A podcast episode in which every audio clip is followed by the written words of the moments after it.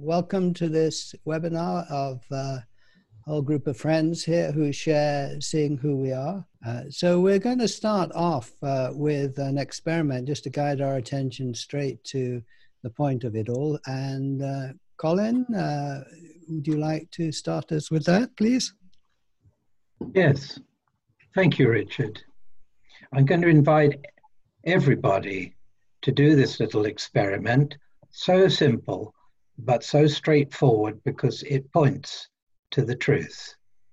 Here, I'd ask you to raise your finger up because if we all do this, this is the way it works.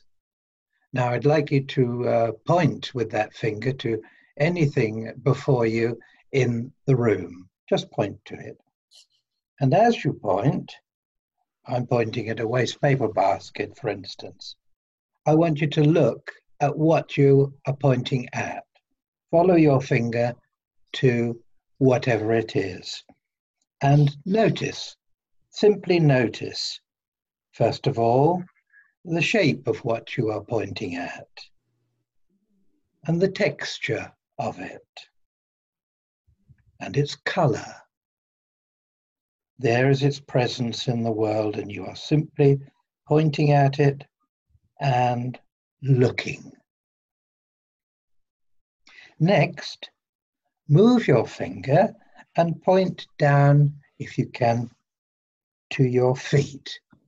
And the same thing, just look at your feet.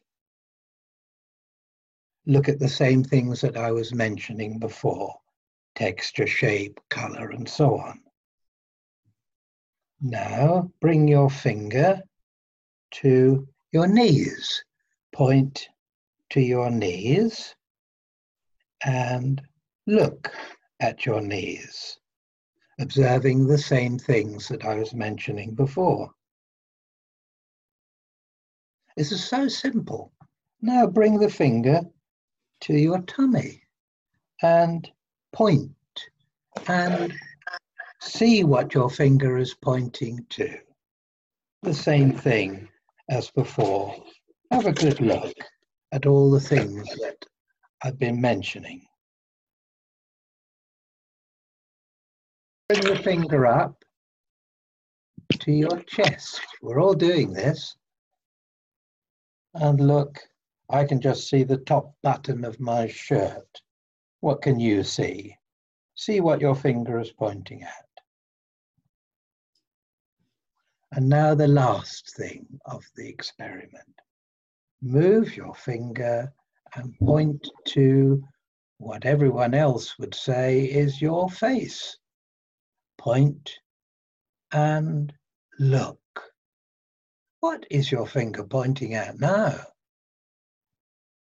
Can you see any shape?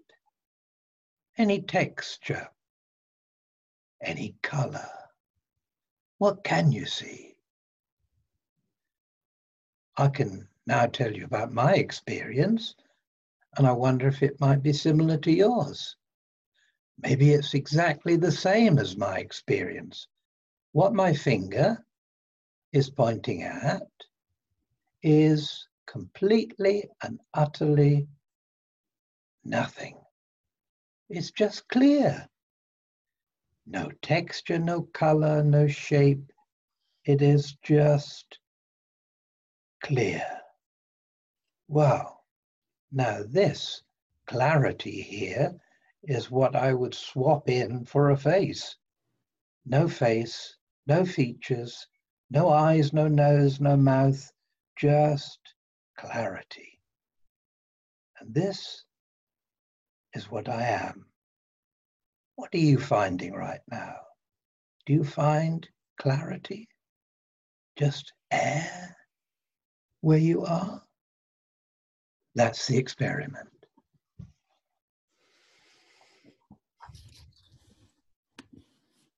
And Colin, thank you very much. What just off the top of your no head, what what does that mean to you? What what why might we do that? Well, simply because we were investigating what's true. And this is number one for me. in that you might see a face here. When you look at me, I'm sure you do. Ah, I can see it on the screen, a face. But right here, that is not the truth for me. I have a face, but that face is in you, on the screen, in the mirror. It is, thank goodness, not right here. What I have here is this incredible openness, which is free, which is true. And that I will stand by, Richard. Mm. Mm-hmm. Thank you. Thank you.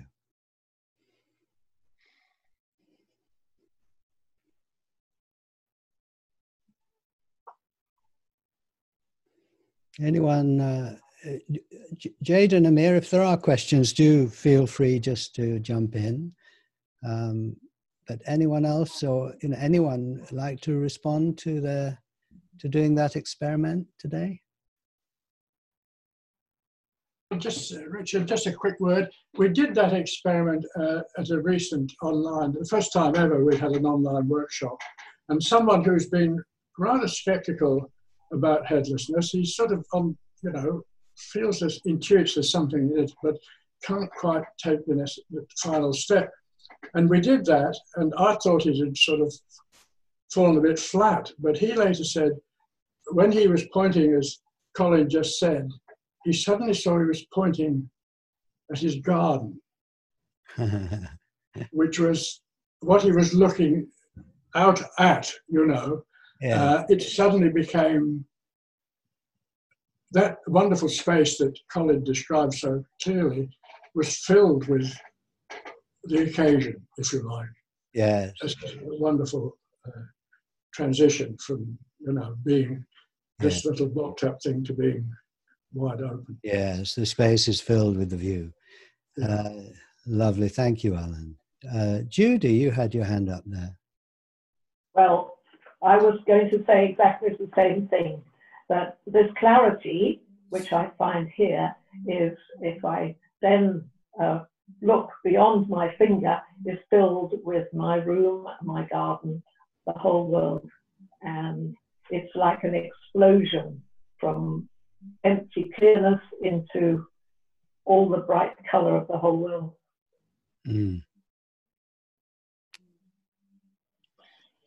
So simple. Karen, yes. Yes, I was just thinking again for the thousandth time, probably, that every time I'm doing this, uh, it's new. It's always this uh, fresh experience uh, of this this wondrous space, and it's never an automatic thing or a memory or everything. It's uh, yeah, it's always uh, very invigorating. I think you say in English, and uh, uh, uh full of enthusiasm for life.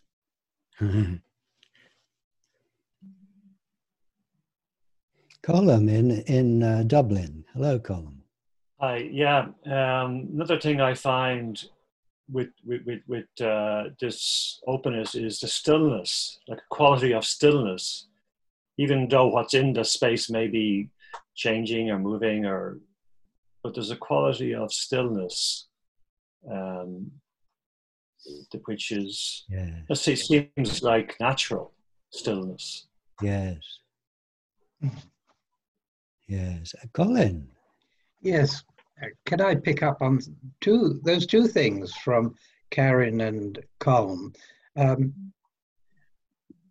it's like a leaf or a coin. There are two sides to it, and uh, you can look at one side and then it turns, and you can look at another side. Um, on on the first side, um, I discover here something that is very familiar to me familiar since uh, childhood. It's kind of everyday and ordinary. It's normal.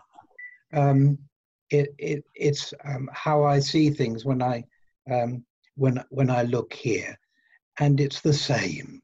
It's always the same. That's one side, but there is another side, and that other side is uh, looking here, as in doing that experiment, is like waking up. And it, this uh, nowness, this presence, which is right here, right now, is, as Karen just said, so incredibly fresh. It's freshly minted, and there is a wonder to that. Mm-hmm. Yes, yes. Oh, Yuko. Yes, Yuko in Tokyo. Hi. Um, I want to ask a question to all of you. Uh, um, when I have been sharing this uh, uh, headless experiment uh, since uh, 2002. Uh, Richard, you came to Japan in that year. Do you remember? Yes.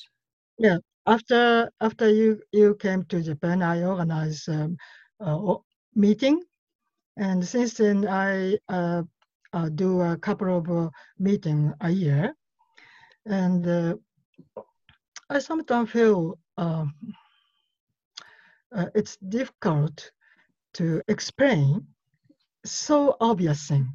Uh, uh, many people say, yes, I see there's no face, no head here, but so what? Ah. And if someone said to me, so what, I sometimes feel difficulty to explaining further. Do, do you understand? Yes, yes. So how can you uh, respond to such questions? Yes, very good. So what? or some people say, yes, I, I see, I see there's no face or head, but still I feel uh, there's something or someone here, what what about this sensation? What what about this uh, me identification? Yes, good, good. Well, I think Bill had his hand up. Bill, do you want to respond there? Well, um, what Yuko has just said further is, is has pointed the question in rather a different direction. But I, will say what I was going to say. Um, as as I go on, through the years, what, what, what, what has come to me is, is how incredibly important relationship is. Um, uh, and we very often, when we come to this, we come to the center and it's clear. And as Colin said, this is about the truth.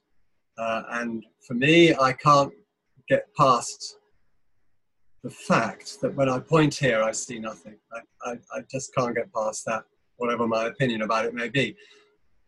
Then you go into so what, and that is is a different question. I think it is nuanced for everybody. Everybody has a different version of so what, but I would say many many people, for almost all of us perhaps, relationship is fundamentally important it, it, to our well-being, to, to how the world is received.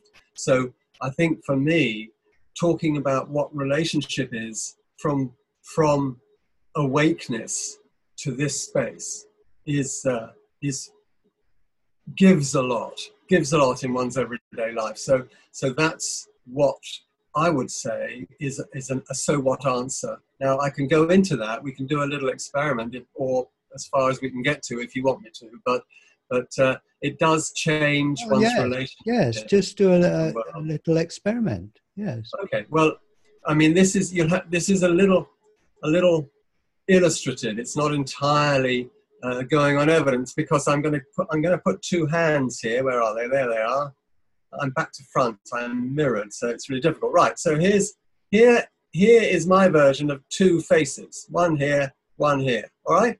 And this is how we normally see, imagine relationship. One person here, one person here, a gap in the middle, and these these two things are distinct. They're separate. They're separated. They have to be to be themselves. And that's our paradigm. That's what we as it were live through in our imagination in our actual social life. We believe that this is what's happening. Face to face relationship object to object separated by distance unique special temporary and that's what we believe is happening. But then if i look First, in my direction, and then in the direction of the viewer here, what do I find? Do I find it's object to object, or do I find that here there's nothing, in there there is the other person, or in my case, the screen right now with lots of people in it. So this is a symmetrical relationship, and it's our social paradigm. This is what's actually going on, where I myself, for myself, am the space, the clarity, as Colin called it, the clarity for these two and for this one. And therefore, I'm not in this paradigm, really, truly, my experience of my world as far as relationship goes is that I am the host. I am the container for these relationships out in the world and this relationship that I have with the one facing me. And far from confronting the other, I am built open for the other, just built that way. Whatever I feel about it, I'm built that way. Uh, and that makes a huge difference because mm. once I've seen that truly here, I am just open, then whenever I care to look and be truthful, I find myself in this hosting relationship with all the people in my world. And it changes everything about what I'm prepared to look at, feel, touch, open to because it comes from a place that is inevitably open. And if I want to close it down, I have to do some mental gymnastics. If I do nothing, I find that I'm not in this confrontational relationship. I'm in this sort of relationship. So, not object to object, but space to face, like that. And that changes things mm. every day with the butcher, the baker, the candlestick maker, my family, people I don't know, business meetings, everything. It does if one operates it. But that's for finding out. That's the other thing about a so what question. Everyone has to, t- has to then do this to, to discover what it's going to mean for them. So this, this thing about relationship is no more than a suggestion. But it is for me, as I've gone on, it, I, I see more and more that my happiness depends on my ability to be open. Absolutely it does. That's that's it. There we are. Wonderful. Uh, Judy wants to talk. Amir, uh, can you wait till Judy's spoken? Okay, Judy. Um, I, uh, I, have heard many people talk about this so what experience, and um, I'm sure I have experienced it myself when sometimes this this vision, this seeing didn't seem very attractive.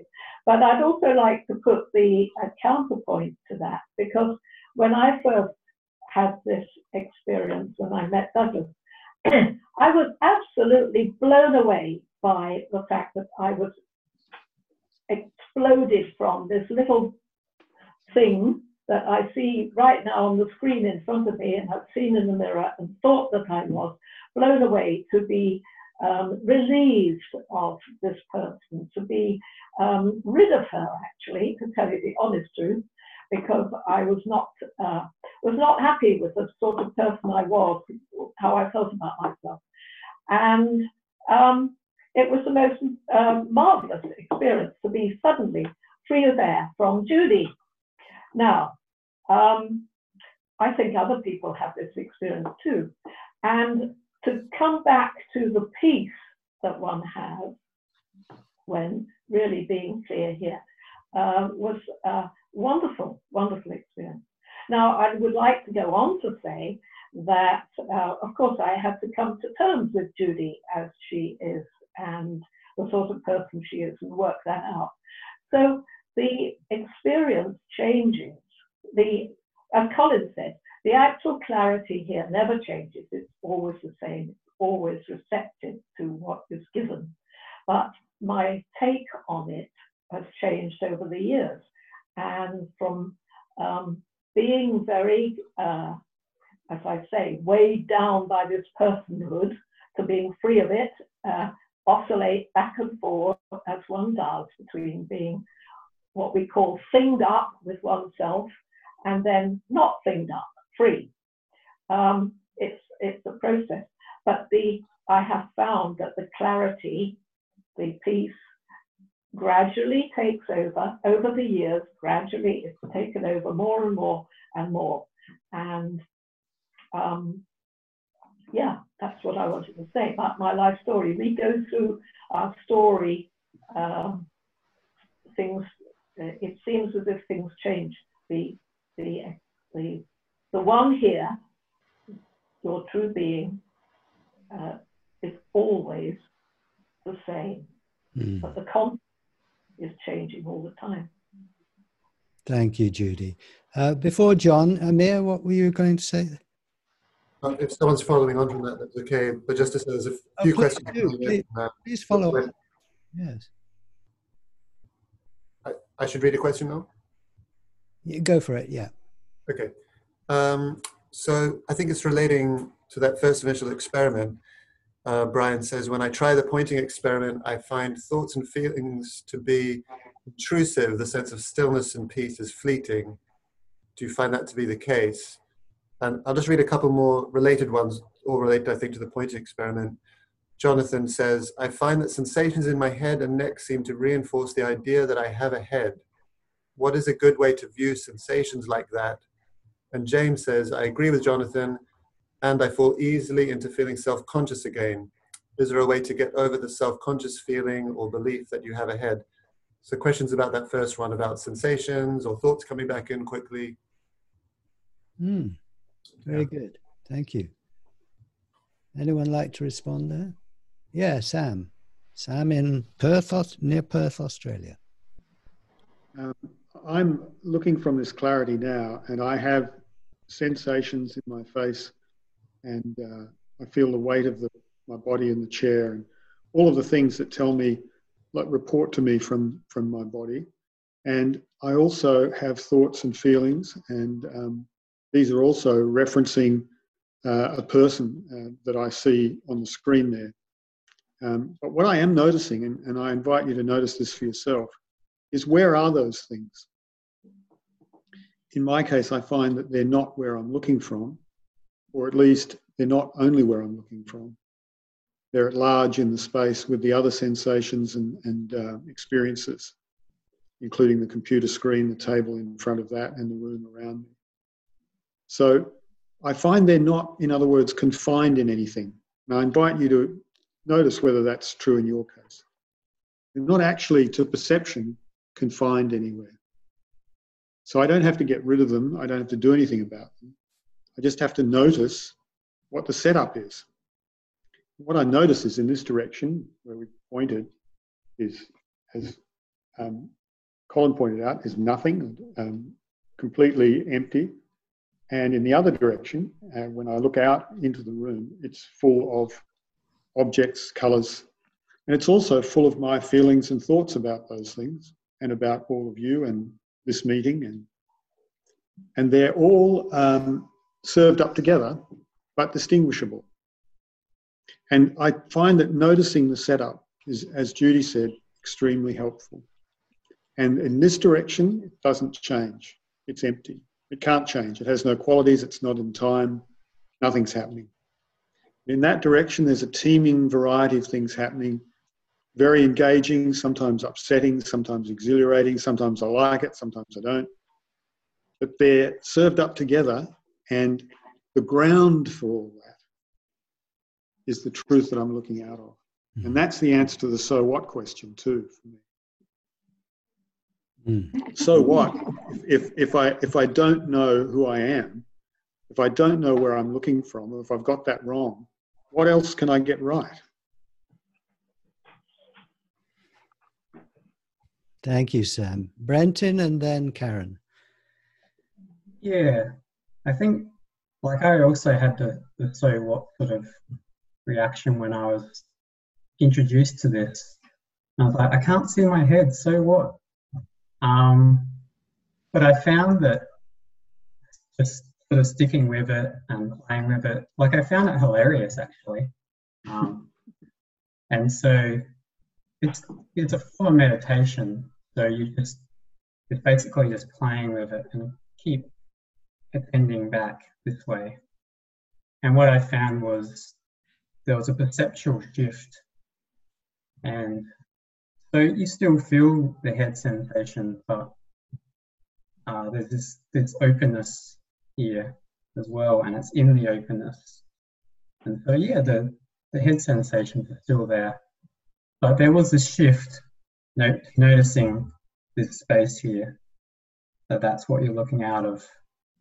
And it, things move in the room when when I walk and, and so forth. You gradually notice that more more and more. So initially initially you might not really get it, but stick with it and just practice it. Wonderful. Thank you, Brenton, in Australia there. Uh, Karen.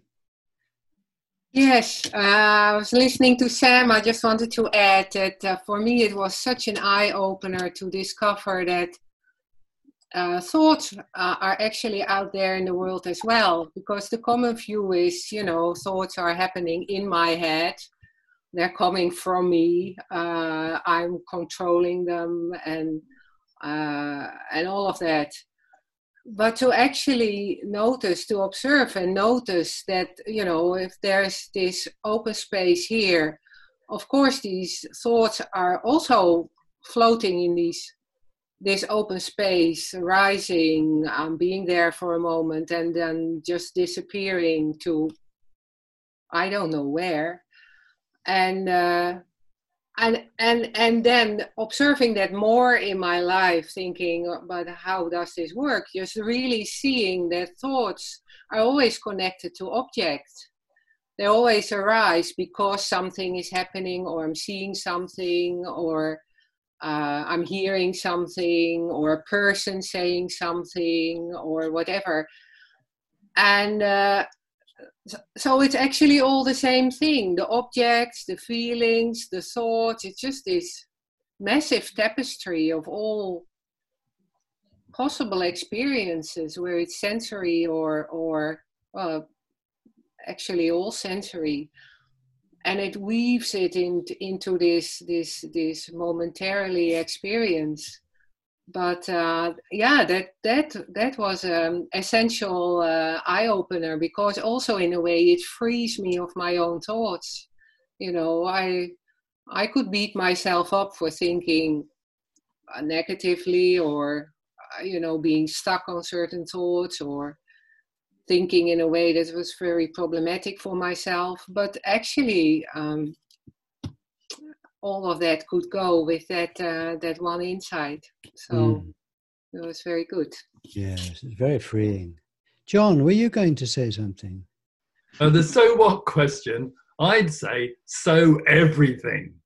Okay, um, the, the there was a famous um, uh, Liverpool Football Club manager in the uh, seventies. His name was Bill Shankly, and he once said, um, "Football isn't a matter of life and death.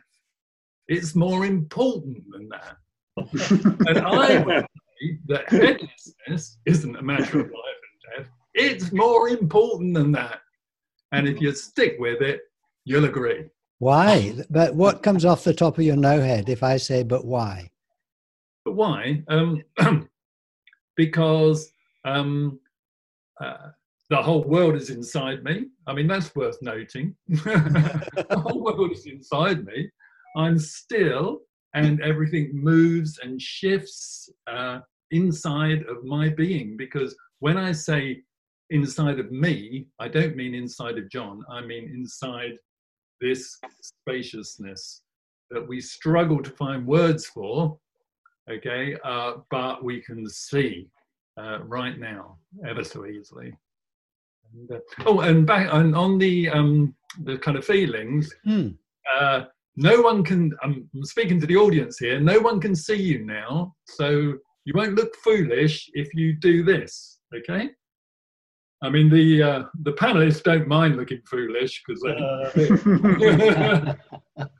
that also goes with uh, headlessness. Is a slight tendency towards foolishness, but doing this does not put us in a box. It doesn't put me in a box.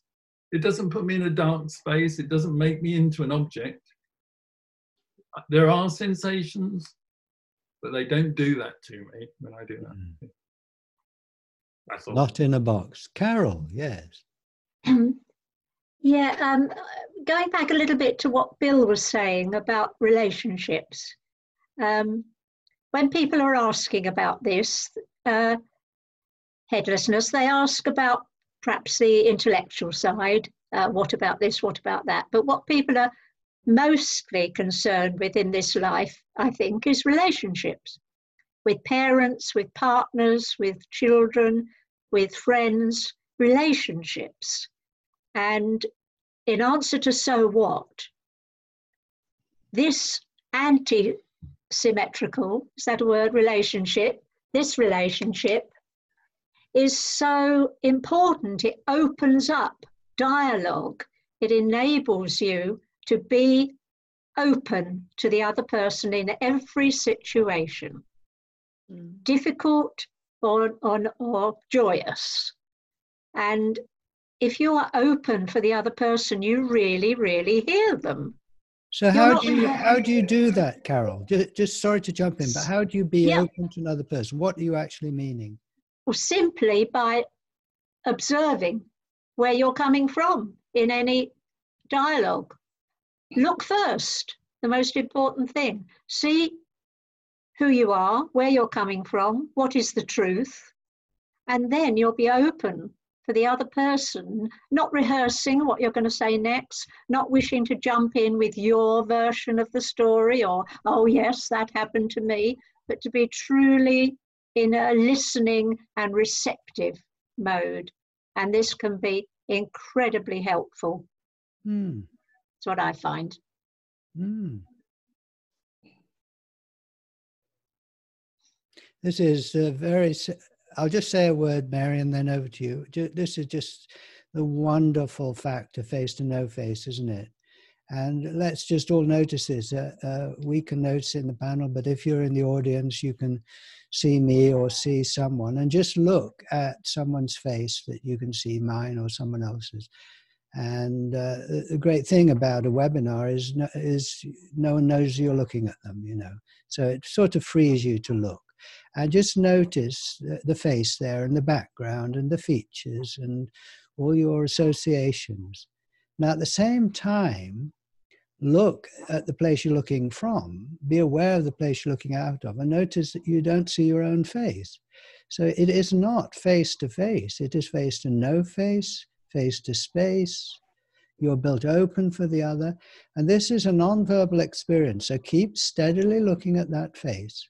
This is a meditation on face to no face. You're not trying to get peaceful or happy or anything. You're just observing what is the setup.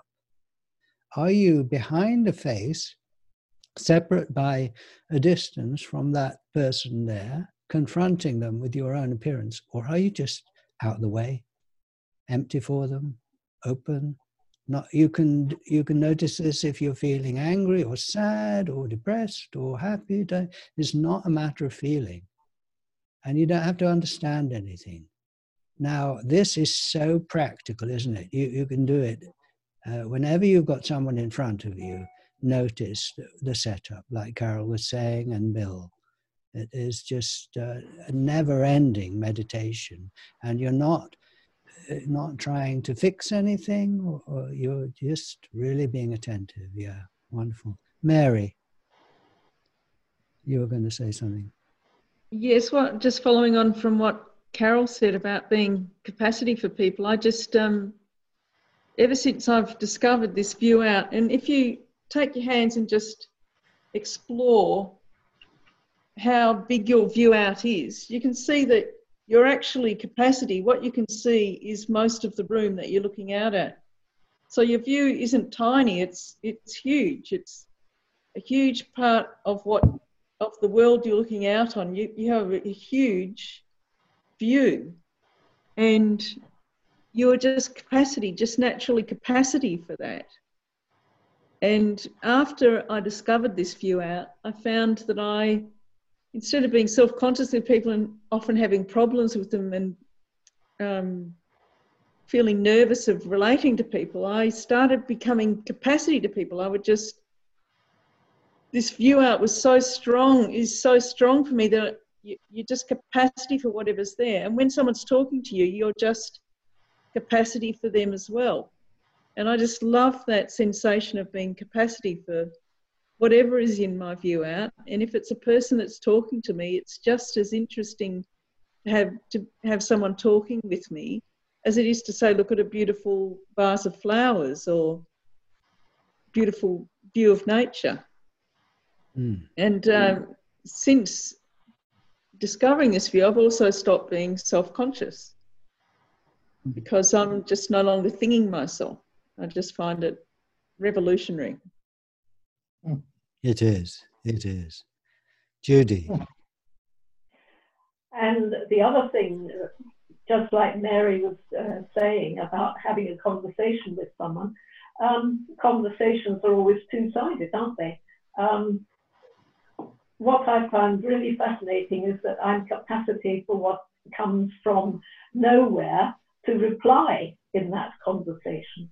And it's the most um, surprising uh, sometimes because often I um, think I don't know what to say and then I think, well, that's fine, I'll wait.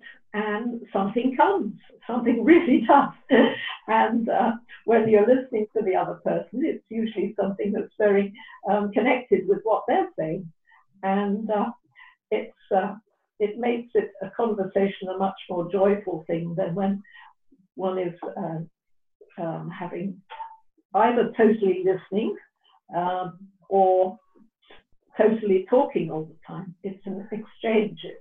It's very um, enjoyable. Mm. And I, like Mary, I used to be very shy, and I, I found that very, very difficult.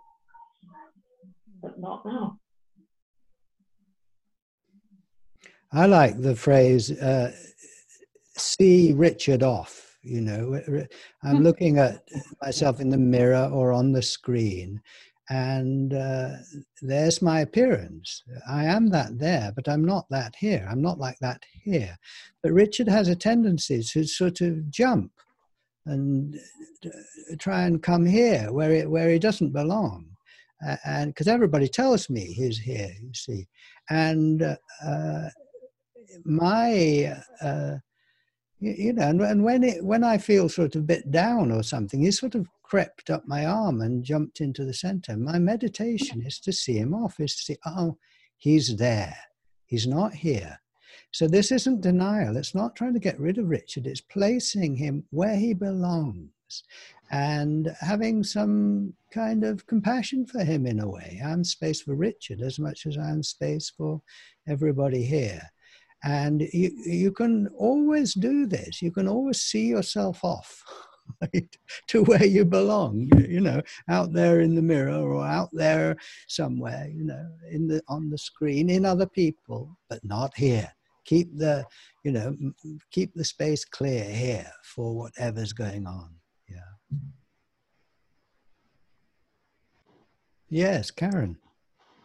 I was just uh, uh, noticing again concerning relationships how different it is this uh, uh, experience of Amma here beside me, uh, there, over there on the screen, where I see two persons sitting uh, uh, uh, beside each other, and I also see his facial expressions, just like mine but uh, I don't know for who is sitting beside somebody, but the, uh, the, in the audience or in the panel, but you, you, can see for yourself that from here it's a totally different experience. Here I, I see this space mm. and I there's this headless body coming out of it, which normally I say, oh, that's my body.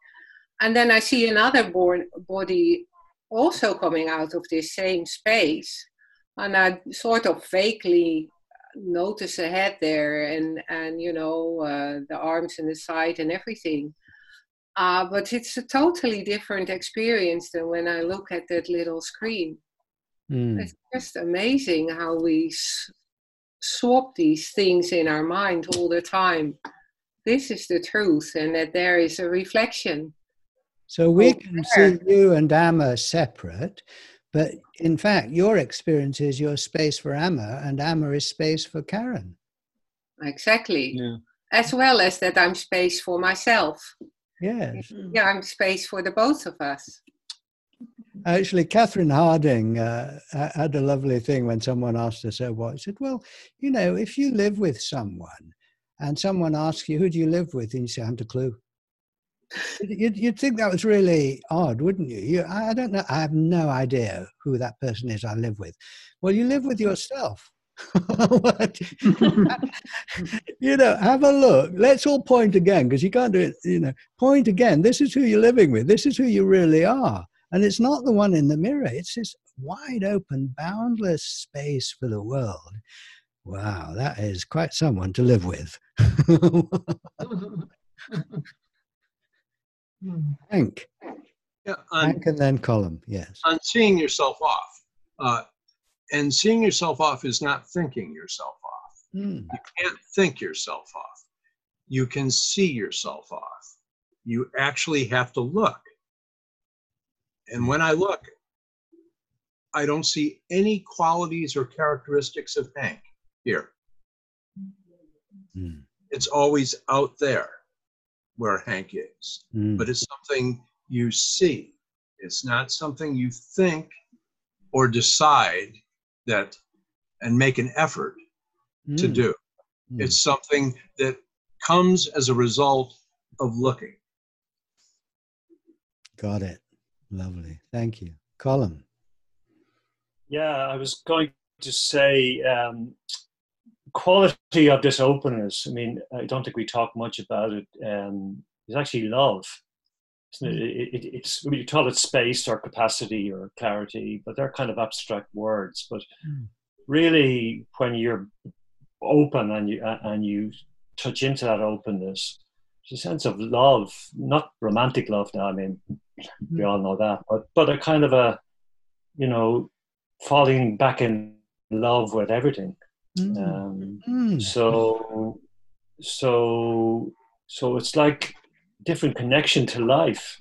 It's like you're really connected and you're engaged back with life rather than the normal contracted sense of self, the me or the, which is really, the me is really doesn't trust love maybe because of being hurt through life or whatever. But then this opening, this doing these experiments bring you right back into that maybe like the little baby, you know, is pure love, isn't it? Um, so it brings you right back to that openness.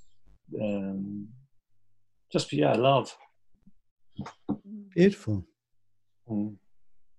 Wonderful. I think that is really something we, uh, Carl, thank you. I, I find that we're a bit nervous about mentioning that word, but that's been my experience that it is a falling into love. And uh, it's a very, I think that's an excellent way of describing the consequence of this openness, finding this openness again. Hmm. Thank you. Hmm. Amir and Jade, any new questions there? Um, hi. Um, so the, the top question is from Dave, no face, lovely named. In the pointing experiment, when I point my finger to my face, I'm still seeing the outer world. I think my sight sense is always directed to outward world. So how can I use my sight sense that is always directed outwards to look inwards? Okay. Hmm.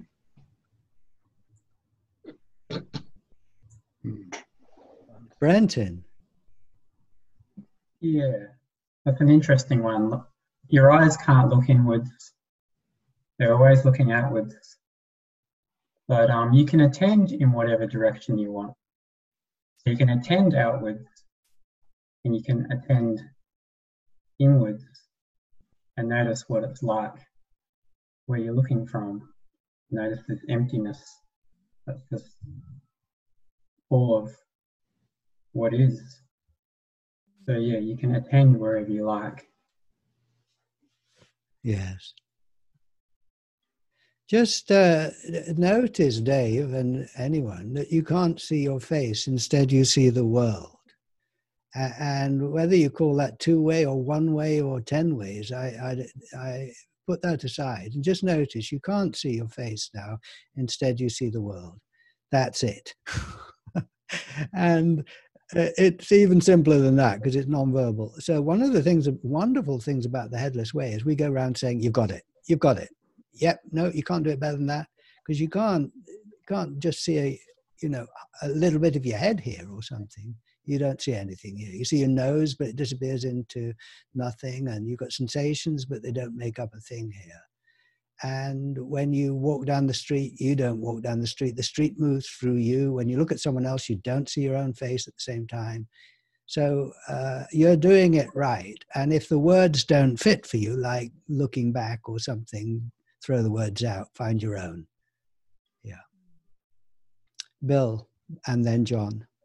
Uh, yes, I, I, I'm struck by the importance of being quite precise about um, uh, the word attention. Um, it is important because one of the criticisms of, of this is, well, this is all visual. You know, I mean, the world is multi-layered and multi-dimensional, and this is so this is crude. Um, but actually, if we're being specific, um, I do think that what we're talking about is attention. It's two-way attention. We often call it two-way looking, but we do we do do experiments with closed eyes and various other, and we pay attention to various other uh, senses. For instance, if you pay attention to the sound that's coming out of your computer now, which uh, you could say you can link with one of the faces on the screen, um, that sound actually is coming into this, the silence, as it were, the soundlessness, and disappearing into it again, and, and isn't owned. So that that is another difference between the conventional language uh, and and the language of that comes from paying attention. So I, th- I think what we're doing, although it, it is known as seeing, is we're paying attention. And and just as a parenthesis to this, Douglas's last workshop, last summer gathering I don't know if you were, I was very struck by how tired and therefore how quiet he was. But he did gather himself up on one of the mornings, and the only thing he had to say, sitting in his wheelchair, he had his arms out to embrace the room, 50 people, and he said, Attention, attention, attention. I don't know if anyone else remembers that. It struck Mm. me very forcefully that really what he wanted us to do was wake up. That's all this is. It's wake up, pay attention to what's going on, you know, what's going on in the round. Okay. Mm, thank you, Bill. Uh, John. Oh, in uh, we we hear the phrase um, follow that we're following the science. Okay, um, you know, in this lockdown world, our leaders are saying that they're following the science. Okay, so when we uh, swing our attention through 180 degrees from looking outwards to looking inwards, we're following the science because photons uh, take eight minutes to get here from the sun. They then bounce off things in the room and then go this way into through our lens and into the retina. So that's the way seeing actually happens.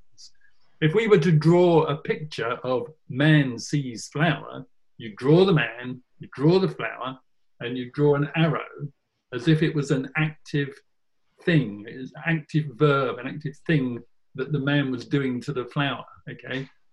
Seeing outwards. But that's not the science. The science is that seeing happens this way with the photons flowing here, okay?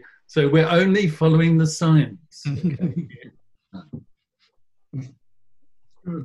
Hank.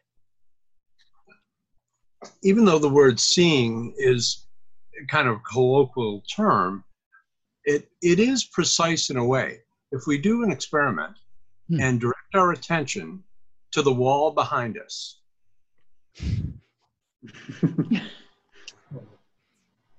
Bill, what do you see?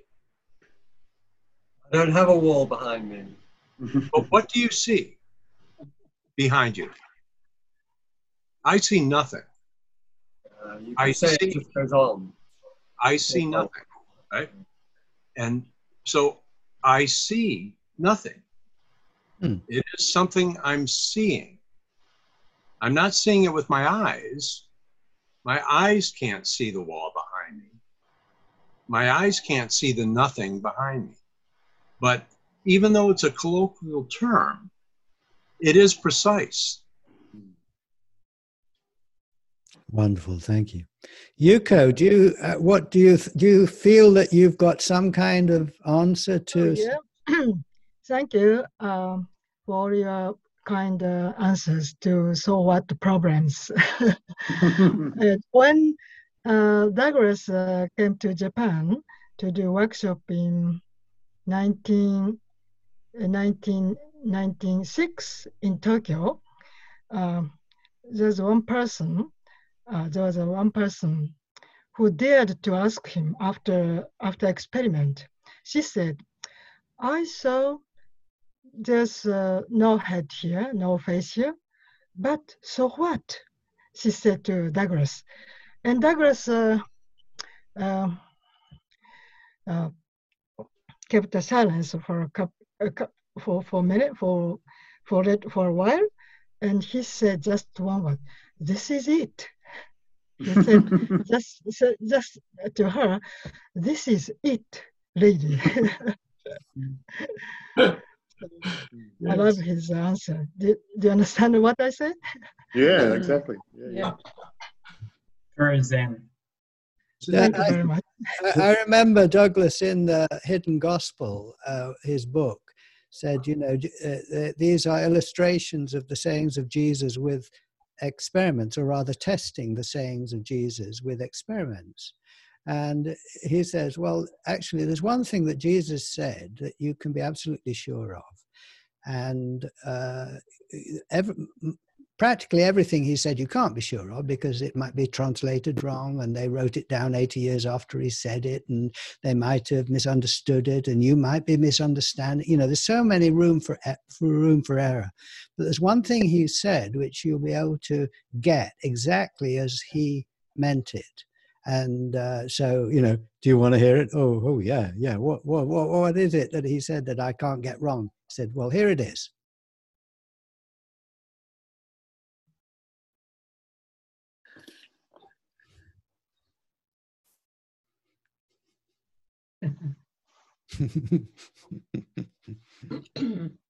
this is it, right? Did you have anything more to say, Yuko? I I jumped in there. Anything more to say, Yuko? No, no, it's okay. Thank you. Thank you very much. Yes. Wonderful. Judy.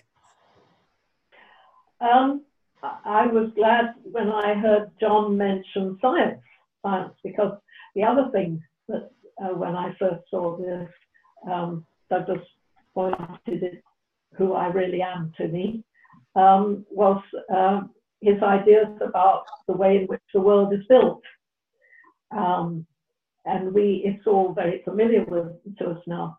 You know, the your body is built of cells and molecules and atoms, and right the way down to the sort of ground state, the ground of your physical being, the the ground of physical being of everything is nothing, nothing, no thing, right down there.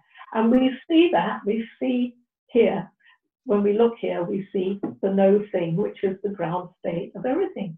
Hmm. And um, the difference, the difference, of course, is that here we experience awakeness, as Bill said, awakeness.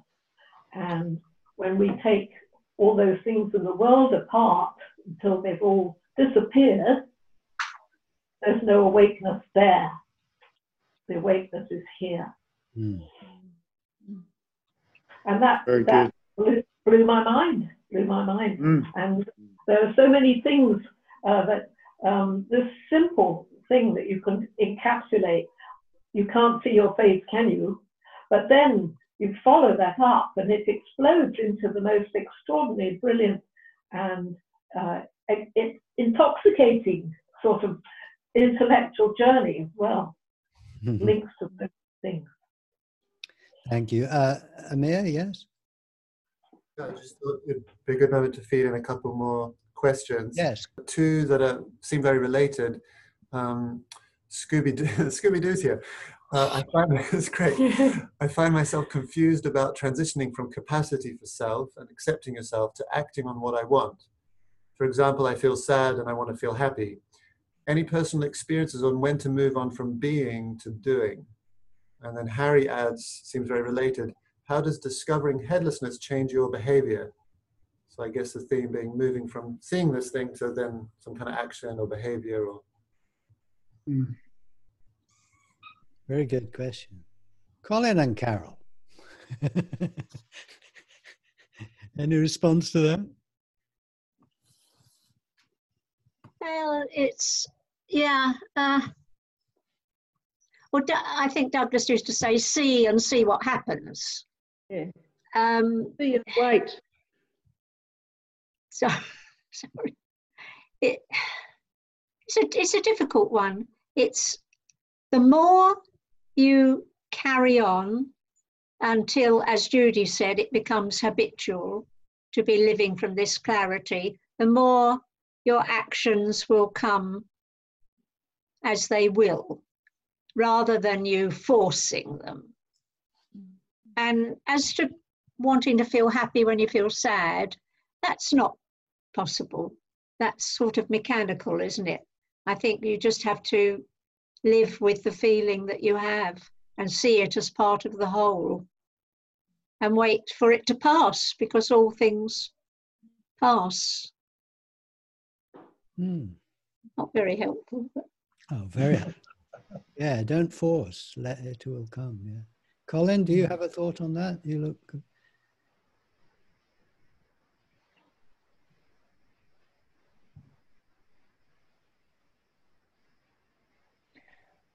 Just that to follow on from what Carol said about you see and see what happens, it is an extraordinary adventure, isn't it? Mm. You find yourself in a certain position, you see who you are, and, th- and then you and then you discover. And uh, it's in the moment.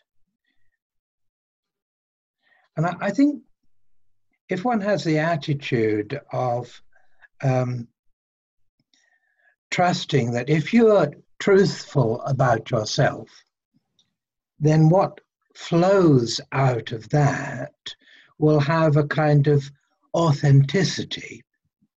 Then it will affect your life um, in an authentic way. And it could be that the feelings you're having are absolutely authentic in that particular situation. They are part of uh, the scene, part of what's meant for you at that time. And uh, I think that's it, really. That's what I wanted to say. Mm.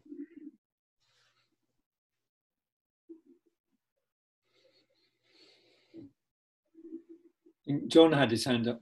John, yes. He's ignoring me. okay. Oh, go on then.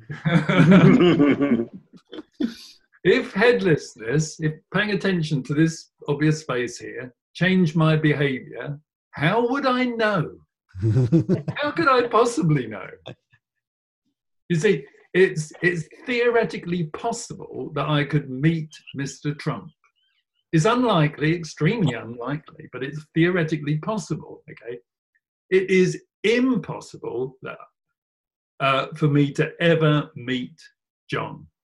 Okay, I will never meet John. I know that for absolute sureness. I'm never going to walk up and shake his hands and get him in 3D. It's never going to happen. Okay, I've tried. It doesn't happen. and uh, so I, I, have no idea whether it will, will or has changed my behavior, behavior, and I can never know if it changes my behavior, and that is a great relief. Hmm. Colin and then Karen. Colin first. Yeah, with, emotions, um, with seeing, there's a full engagement with life. and, and emotions are you know there's a full feeling engagement with life. So emotions are natural. If something sad happens you know sadness appears um, so but in seeing the story of the contract itself doesn't get added to. It, it's like the emotions come are processed and go uh, uh much quicker i find um, mm-hmm. they they're fully natural and appropriate but they don't doesn't get into a loopy story or poor me story and so so they're inclined to go f- faster or you know go through quicker or not that you're trying to do that but they just seem to do that mm. Mm. thank you colin and then it was uh, karen and then yuko so karen first okay yeah concerning doing uh, it's true what you're saying, you know, seeing what happens. And also, uh, I realized that the, the realization that, as I said, from this space, there are two bodies arising, Amma here and me here.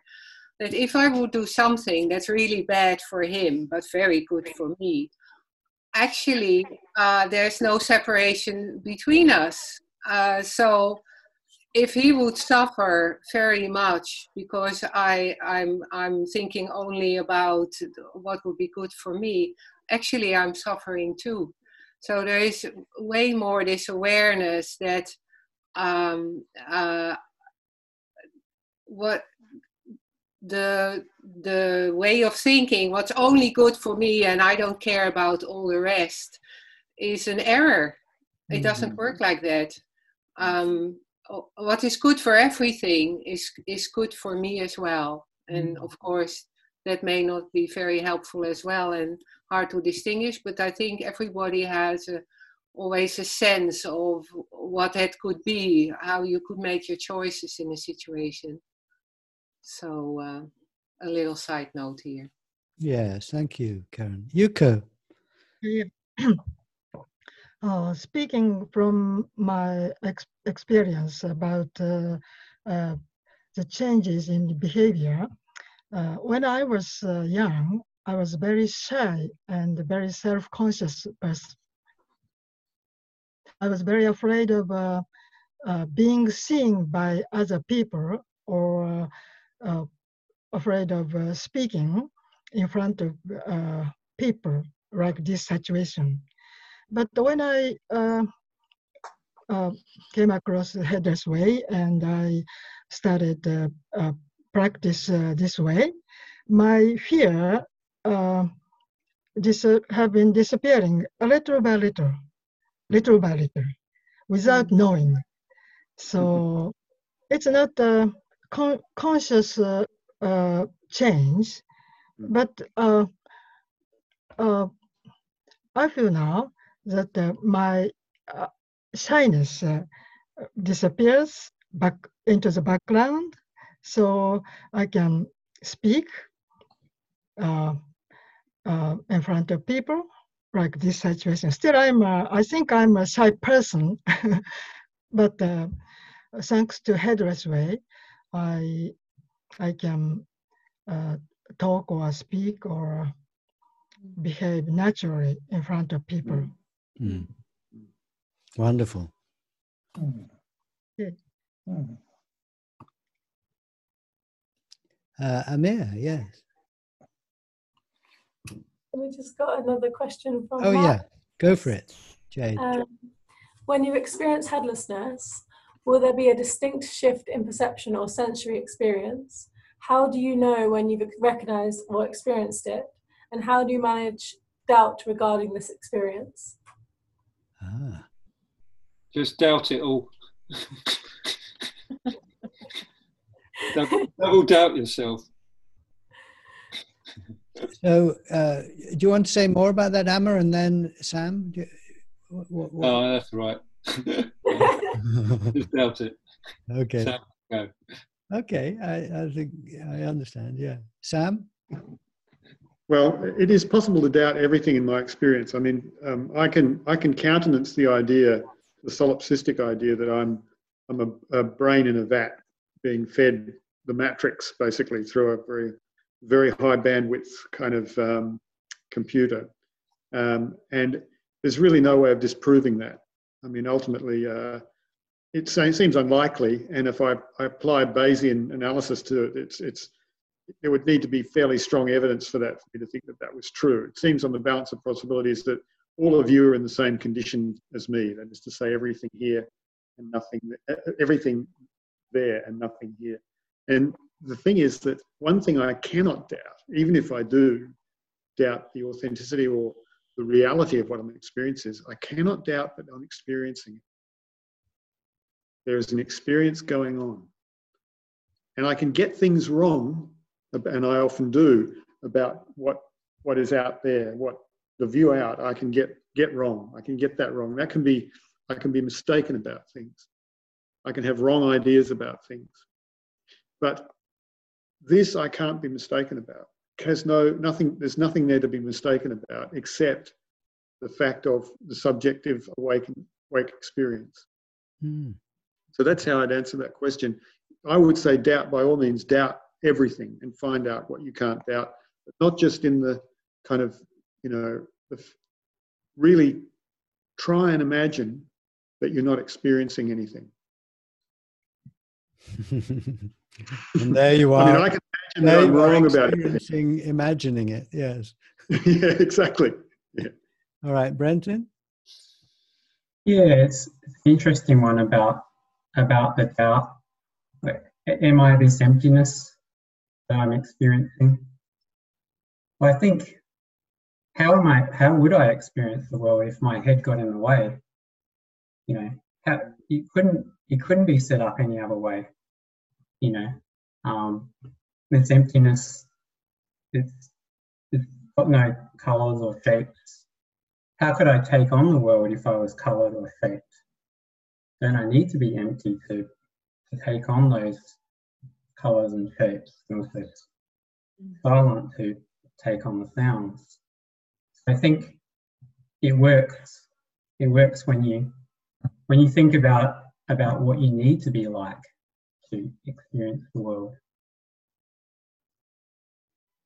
Yes, yes. Amir. Yeah, I, think it's a fun question because sometimes, uh, especially, well, no, even now, sometimes, um, if I look and see, then I notice uh, there's various changes in my perception or my breathing or my thought patterns, sometimes immediately and but sometimes I notice nothing changes except that I'm noticing nothing.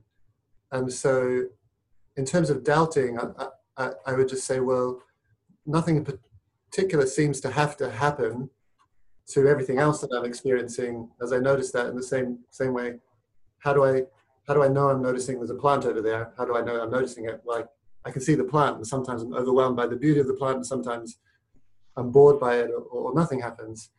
But I don't have to doubt that I'm experiencing the seeing of a plant. You know, like Sam was indicating, maybe it's a dream or maybe it's a matrix, maybe there's no plant there, but I am seeing a plant. And I know that I'm seeing this or experiencing it if I point back and I ask myself, what am I seeing? Well, I see nothing, right? So it's kind of as simple as that. And, and maybe something else happens or maybe it doesn't, but I know that I'm experiencing it or seeing it as it were. If I could answer, what do I see here? nothing. Mm. Wonderful. I, will just say something then, Judy. And the bottom line is that you're the authority on you, and you can't prove this. so that was one of the things that in going around doing workshops was an important realization for me is I can't prove it. I can just share my experience and we can chat about it. And I'm totally convinced you're looking at the same nothingness and you can't do it wrong. And all of us here are looking out of this undivided awareness into our different views. I can't prove it, don't need to. I just celebrate it really. It's just uh, that, you know, it, it's, it's so freeing that you, you be your own authority and you don't have to prove it. Yeah. Judy, eh, are you there, Judy? I, I don't know. um, uh, I was I was just thinking then, uh, you know, what is doubt about? Doubt is about um, wondering whether something is true or not. And we've touched on um, the last bit of the conversation is that uh, you are uh, to tell whether it's true or not by trusting your own experience.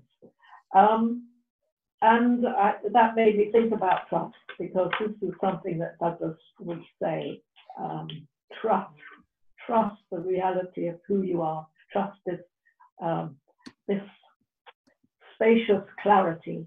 Um, because doubt can be intellectual doubt can be, you know, one of the wonderfully rigorous things, but it also can be very psychologically undermining, can't it? You can end up not trusting in anything because you've always got some way of thinking, well, it might not be true.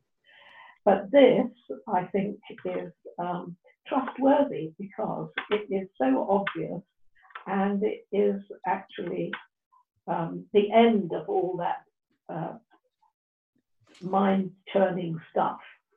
Um, just to rest in this clear awareness. And then, as Carol said, to see what happens next. Mm. And it does seem to have, you know, you, uh, you, you really can't prove this, but it does seem to have a wonderful way of coming up with the right answer. Yes, Colin, and then Colin. Colin first. I want to uh, add to what Judy just said about what's undermining.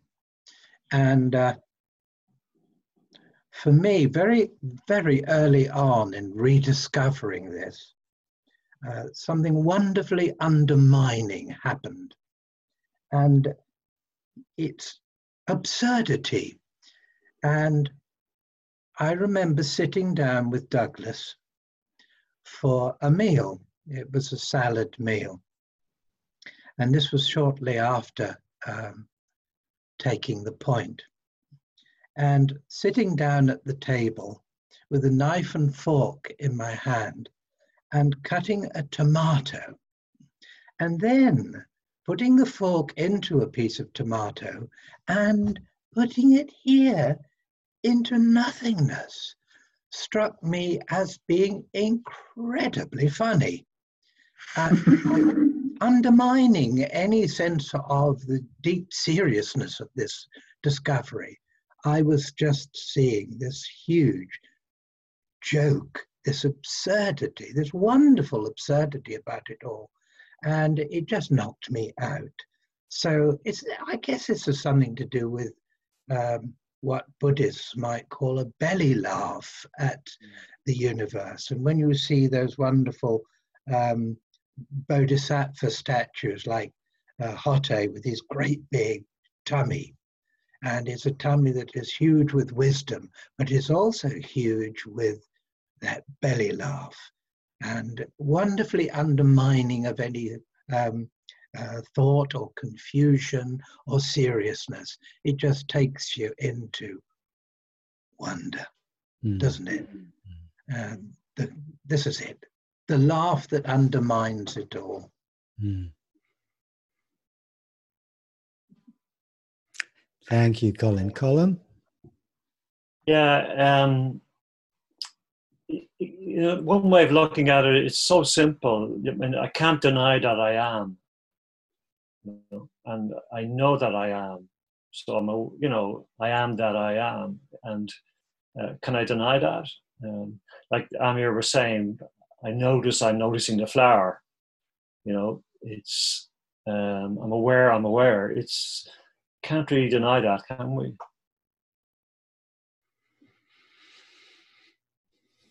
I think that's it. right. Anyone want to follow that? I mean, uh, just uh, I'll say something, Bill, and then Bill, uh, if there's time. Sorry. Nine minutes left. Uh, uh, just an experiment uh, because uh, we're so convinced that here is a little mind, you know, and it bugs us. But imagine, think of a number, you know, and just imagine it. Now, is that, you know, I've got the number three, say.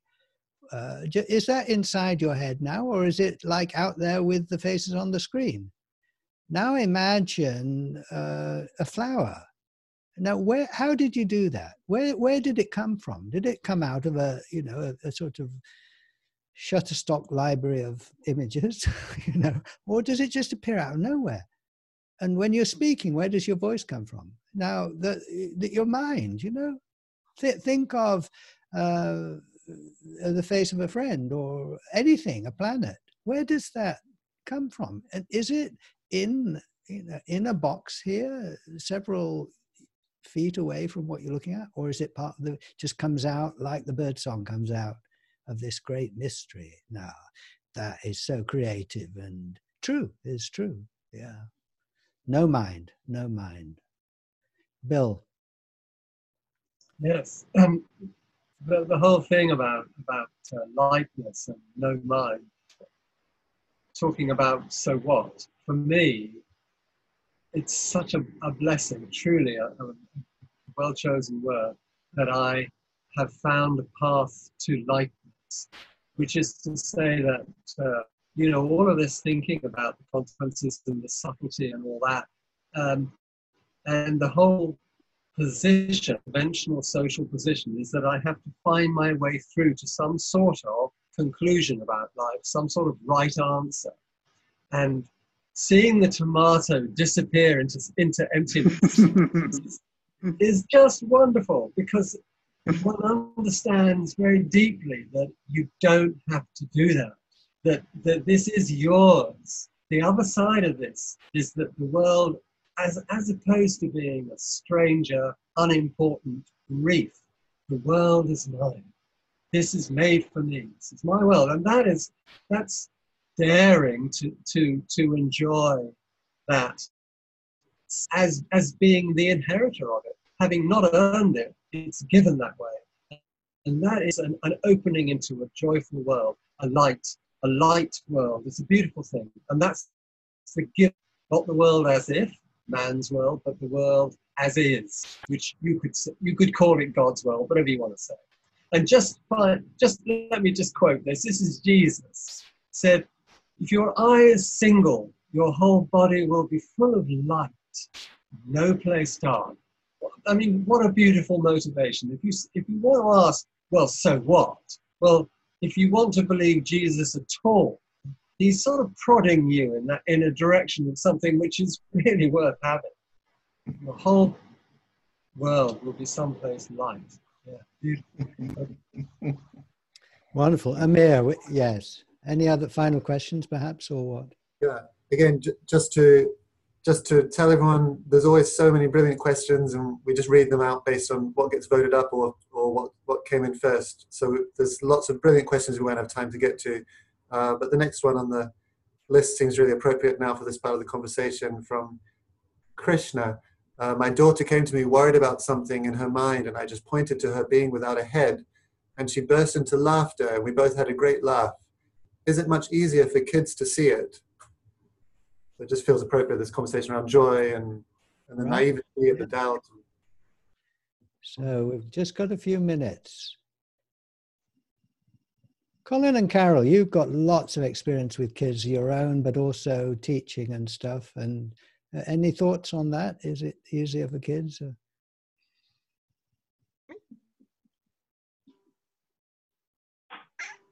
I think it is easier for kids.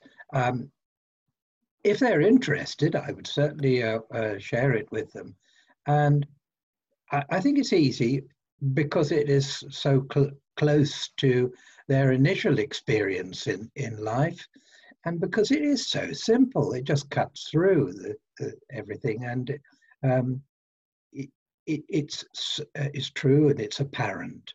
Um, and I would also say that um, children can take this and then it's gone.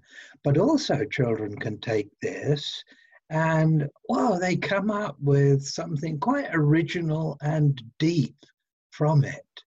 You know, this is uh, this is something that uh, you can listen to. Kids can tell us uh, what it's like from their point of view, and it makes you sit up and take note.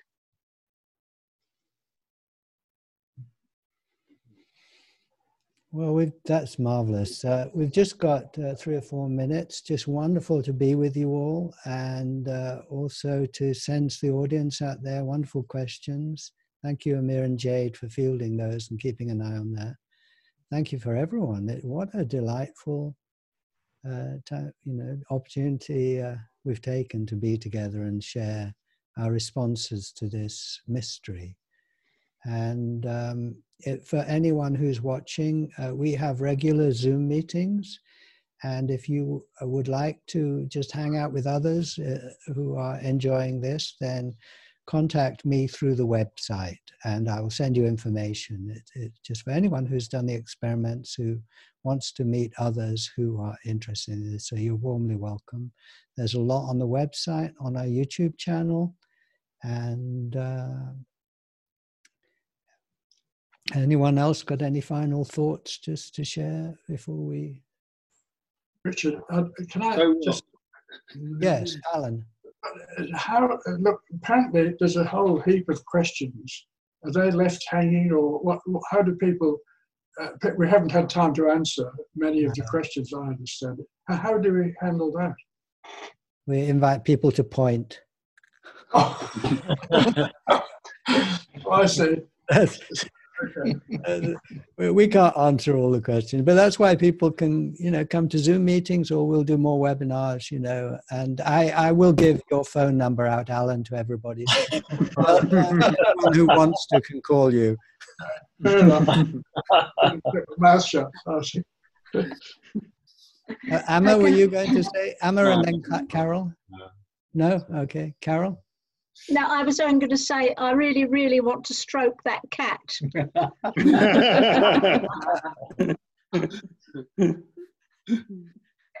it's always such a delight to be in this format with you all. It's uh, it's so rich. You know, it, uh, you know, I've done the experiments loads and loads of times, but each time doing it new, starting from scratch, and just hearing from so many different sides of the elephant, it's just it's really wonderful.